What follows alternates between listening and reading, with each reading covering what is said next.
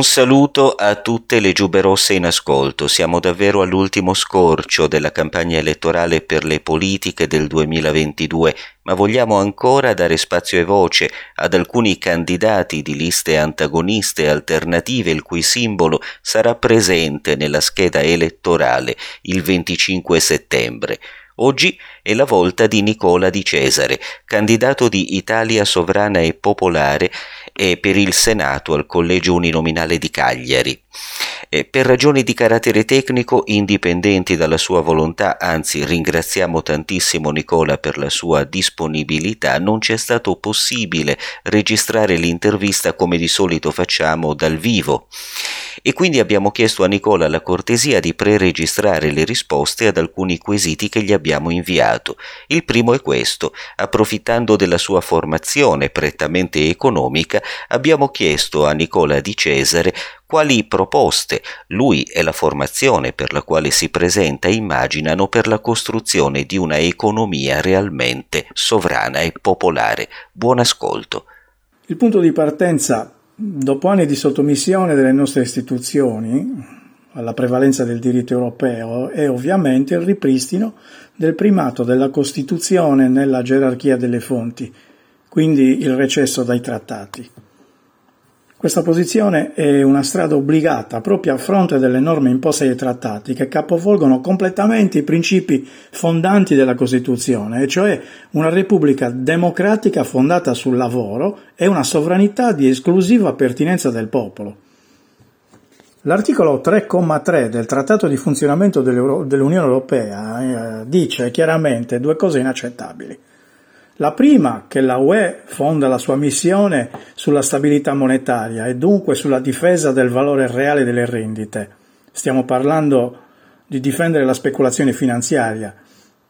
La seconda dice che l'Unione Europea è fondata su un'economia di mercato fortemente competitiva e quindi sulla competizione tra Stati e tra lavoratori stessi.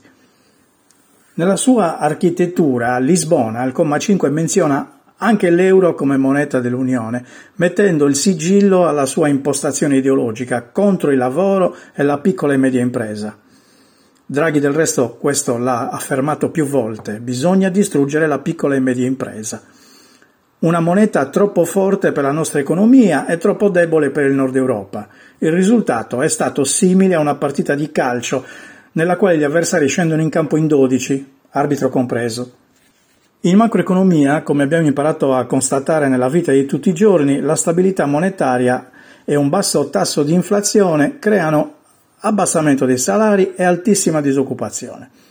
L'Unione Europea ha infatti fissato, questo non lo sanno in molti, attraverso il famigerato patto di stabilità, un tasso di disoccupazione nominale per l'Italia del 9,85%, che non può essere superato al ribasso, che si traduce poi in un tasso reale che alcuni studi, in alcuni studi sfiora il 30%.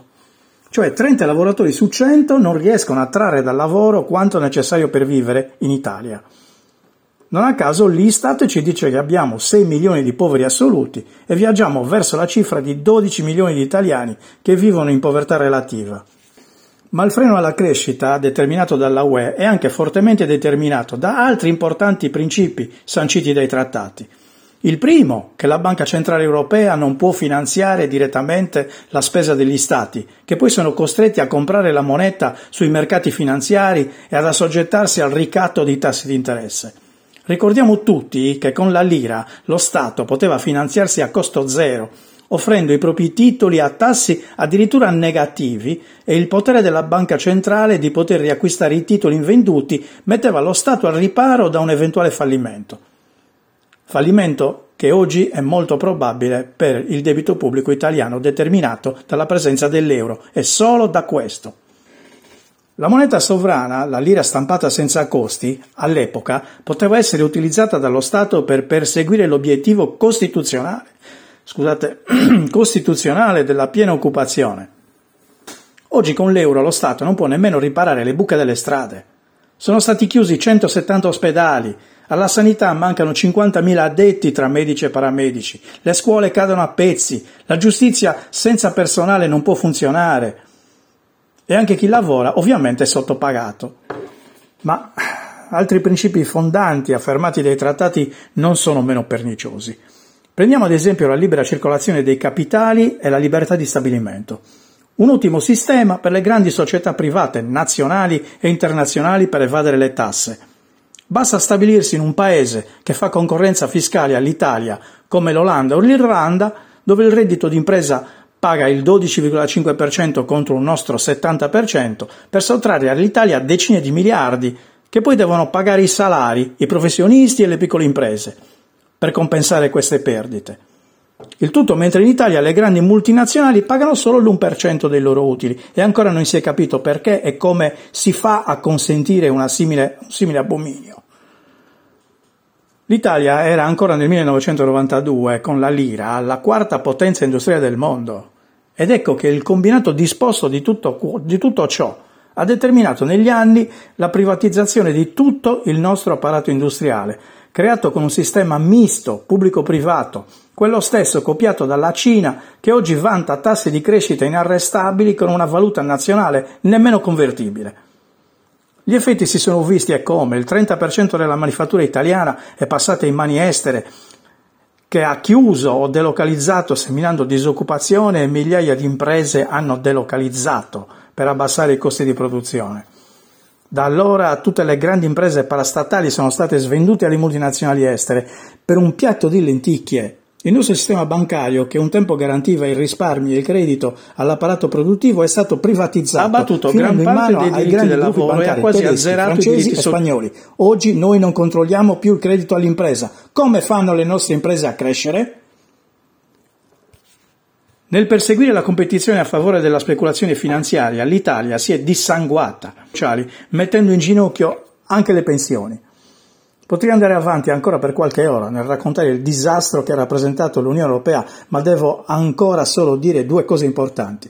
Con la UE il Parlamento italiano ha perso la sua funzione legiferante ed è retrocesso alla stregua di organo meramente ratificatore delle norme imposte da Bruxelles. E i governi, di contro, sono diventati degli esecutori materiali della volontà dei nostri competitori, cioè Germania e Francia, di distruggere l'Italia come eh, loro maggiore concorrente sui mercati. Ciò che noi vogliamo realizzare sta scritto nel nostro programma politico, ma per poter essere realizzato necessita di una uscita senza tentennamento dall'Eurozona e dall'Unione Europea. Innanzitutto occorre fare ciò che non si è fatto negli anni 60, cioè non si è più fatto dagli anni 60, e cioè una seria programmazione industriale sostenuta da forti investimenti di capitale pubblico per mettere in sicurezza i settori strategici del Paese, farli sviluppare attraverso interventi anche sulla ricerca e lo sviluppo. Noi siamo l'unico paese al mondo che fa di tutto affinché i nostri laureati e i ricercatori vadano all'estero per poter semplicemente pagarsi un affitto. Questo è uno scandalo nazionale. Spendiamo milioni di euro per formare i nostri giovani laureati e poi li vediamo produrre reddito all'estero, per l'estero. Rimettere al centro dell'azione politica il lavoro e la diversificazione produttiva con particolare attenzione allo sviluppo del mercato interno, quindi alla qualità e alla stabilità del lavoro, senza la quale non si può accompagnare nessuna armonica crescita della domanda aggregata. Intendiamo rivoluzionare il sistema fiscale, sia per quanto riguarda le persone fisiche in senso fortemente progressivo. Nel 71, ad esempio, le aliquote erano più di 35, con attenzione alle fasce sociali meno abbienti che devono godere di un prelievo negativo, specie se in presenza di figli. Introdurre il sistema mai sviluppato in Italia di progressività nella tassazione degli utili di impresa.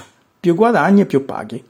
Esattamente come dice la nostra Costituzione. Intendiamo rivitalizzare un settore importante come quello del turismo che potrebbe dare lavoro stabile a milioni di italiani se solo si investisse nel territorio, nell'ambiente, nella storia e nei mille risvolti della cultura italiana ormai abbandonata fino anche dentro le scuole. Intendiamo infatti rivoluzionare il sistema scolastico, che ha scaricato la sua invadente burocrazia su insegnanti ormai mal pagati, delegittimati nel loro ruolo di educatori e privati del diritto alla libertà di insegnamento. Intendiamo scardinare il concetto liberale di scuola delle competenze, che crea soldatini pronti allo sfruttamento con l'alternanza scuola-lavoro e ridare alla scuola e all'università il loro ruolo di produzione e diffusione sociale della conoscenza. Vogliamo che finalmente la pubblica amministrazione sia in grado di operare serenamente, liberata da una burocrazia asfissiante ottocentesca, attraverso investimenti nelle piante organiche, nella formazione, nella giusta retribuzione e stabilità del personale. Anche lì combatteremo il precariato, vero cancro del tessuto sociale. Un precariato che ha rappresentato il disimpegno di milioni di lavoratori nel loro percorso di carriera e si è rivelato un disastro per la crescita dei livelli di produttività di cui tanto si parla. Intendiamo ricostruire la sanità pubblica perché riteniamo inaccettabile che milioni di persone debbano perdere la vita perché come oggi e come si è visto durante il periodo del Covid non possono permettersi le cure. Avvieremo un vasto piano di nazionalizzazione di settori strategici come quello energetico, l'alimentare, il farmaceutico, la produzione di microprocessori, insieme a settori dei servizi come ad esempio i trasporti, tutte attività per le quali il Paese non può dipendere assolutamente dalla necessità del mercato di realizzare utili sulla pelle dei cittadini e sulla pelle dell'intero sistema produttivo, peraltro. Dare stabilità al lavoro significa anche ricostruire un percorso di vita di milioni di giovani che devono garantire un futuro demografico a un paese che si sta pericolosamente estinguendo. Parlando di una reale e concreta prospettiva di fuoriuscita dall'euro, di che cosa dovremmo avere paura? Io ricordo che tutto ciò che è stato paventato che accadesse a causa di una eventuale uscita dell'Italia dall'euro si sta verificando oggi con l'euro. Perdita di stabilità della moneta, alti tassi di inflazione, addirittura più alti in Italia, l'8,5%, che in Germania, dove sono già al 10,5% su base annua. Per uscire dall'Eurozona occorrerà innanzitutto non annunciare ufficialmente l'uscita, ma realizzare alcuni interventi, definire un regime di repressione nel movimento dei capitali per impedire alla speculazione di ricattare il paese con fughe massive. La costituzione di una banca centrale nazionale parallela pronta ad operare e la nazionalizzazione del credito, accompagnata dal ripristino della legge bancaria. Appare evidente che se si vuole perseguire una politica di favore per il mercato interno, cioè di salvaguardia dei salari, delle piccole imprese, dei professionisti, degli artigiani, dei commercianti, dell'impiego pubblico, si dovrà mettere in conto la permanenza di moderati tassi di inflazione, che possono essere tuttavia controllati con opportune manovre di aggiustamento sul piano fiscale o monetario. Il terrorismo che negli ultimi trent'anni è stato fatto circa il ritorno a una valuta nazionale è del tutto pretestuoso e al netto dell'attuale congiuntura, caratterizzata da una crisi bellica, che speriamo vivamente che termini al più presto con la fine delle sanzioni e dell'invio di armi che noi rigettiamo completamente, in ossequio alla nostra Costituzione che lo vieta, potrebbe anche regalarci un sistema monetario molto più performante e per certi versi stabile, Ricordo infatti che l'Italia negli ultimi anni ha registrato un surplus di bilancio importante nella sua bilancia dei pagamenti, tale da renderla un paese privo di debito estero, contrariamente a Francia e Regno Unito che sono costantemente nei guai. Data la situazione, si potrebbe avverare ciò che dissi diversi anni fa, e cioè che sarà l'euro a lasciare l'Italia prima ancora che sia l'Italia a lasciare l'Eurozona. Di questo infatti si sta discutendo in questi giorni perfino in seno alla Confindustria tedesca, eh, della quale alcuni suoi esponenti hanno dichiarato che oggi l'euro non è più un buon affare, dato che sta facendo perdere cifre consistenti ai loro speculatori. L'euro ha determinato un disastro economico per il nostro paese e la BCE, o meglio i suoi emissari in Italia come Mario Draghi, hanno imposto all'Italia delle pratiche monetarie al limite della truffa per il nostro paese come ad esempio il sistema delle aste marginali dei titoli di Stato, che impone allo Stato di vendere titoli al tasso più alto offerto e non al tasso più basso, facendo registrare enormi spese nella, per gli interessi passivi. Economia, lavoro, diritti. È possibile coniugare questi tre ambiti così importanti, per esempio parlando del tema dell'immigrazione? Noi sulla questione immigrazione abbiamo una posizione netta e riteniamo che non si possa usare gli immigrati come esercito di riserva dello sfruttamento del lavoro. L'Italia deve realizzare assolutamente accordi bilaterali con i paesi di provenienza per fissare quote certe tali da poter garantire una vita dignitosa e un welfare efficace per chi viene a contribuire alla nostra economia. Gli accordi devono garantire la fine dei flussi incontrollati, ma ciò non può che accompagnarsi alla fine della nostra politica di rapina e alla nascita di una stagione di cooperazione e paternaliato economico. Dobbiamo investire nella crescita del terzo mondo rinunciando allo sfruttamento se non vogliamo che il terzo mondo venga a chiederci il conto in casa nostra, così come sta accadendo oggi, con evidenti problemi anche di ordine pubblico. Cosa dire ad un cittadino che il 25 settembre si recherà alle urne o che forse sta pensando di non recarcisi affatto? Dico che noi siamo il popolo con gli occhi aperti. Siamo quelli che hanno capito le regole del gioco e le vogliono riscrivere nel senso del rispetto della Costituzione, affinché le angosce, la paura e la fatica della sopravvivenza la privazione dei diritti ai quali ci ha costretto il liberalismo apolide speculativo siano cancellati in favore di una vita dignitosa. Questo deve fare uno Stato sovrano che al popolo appartiene. Grazie a Nicola Di Cesare, candidato di Italia Sovrana e Popolare per il Senato al Collegio Uninominale di Cagliari. E un saluto a tutti i nostri ascoltatori. Thank you.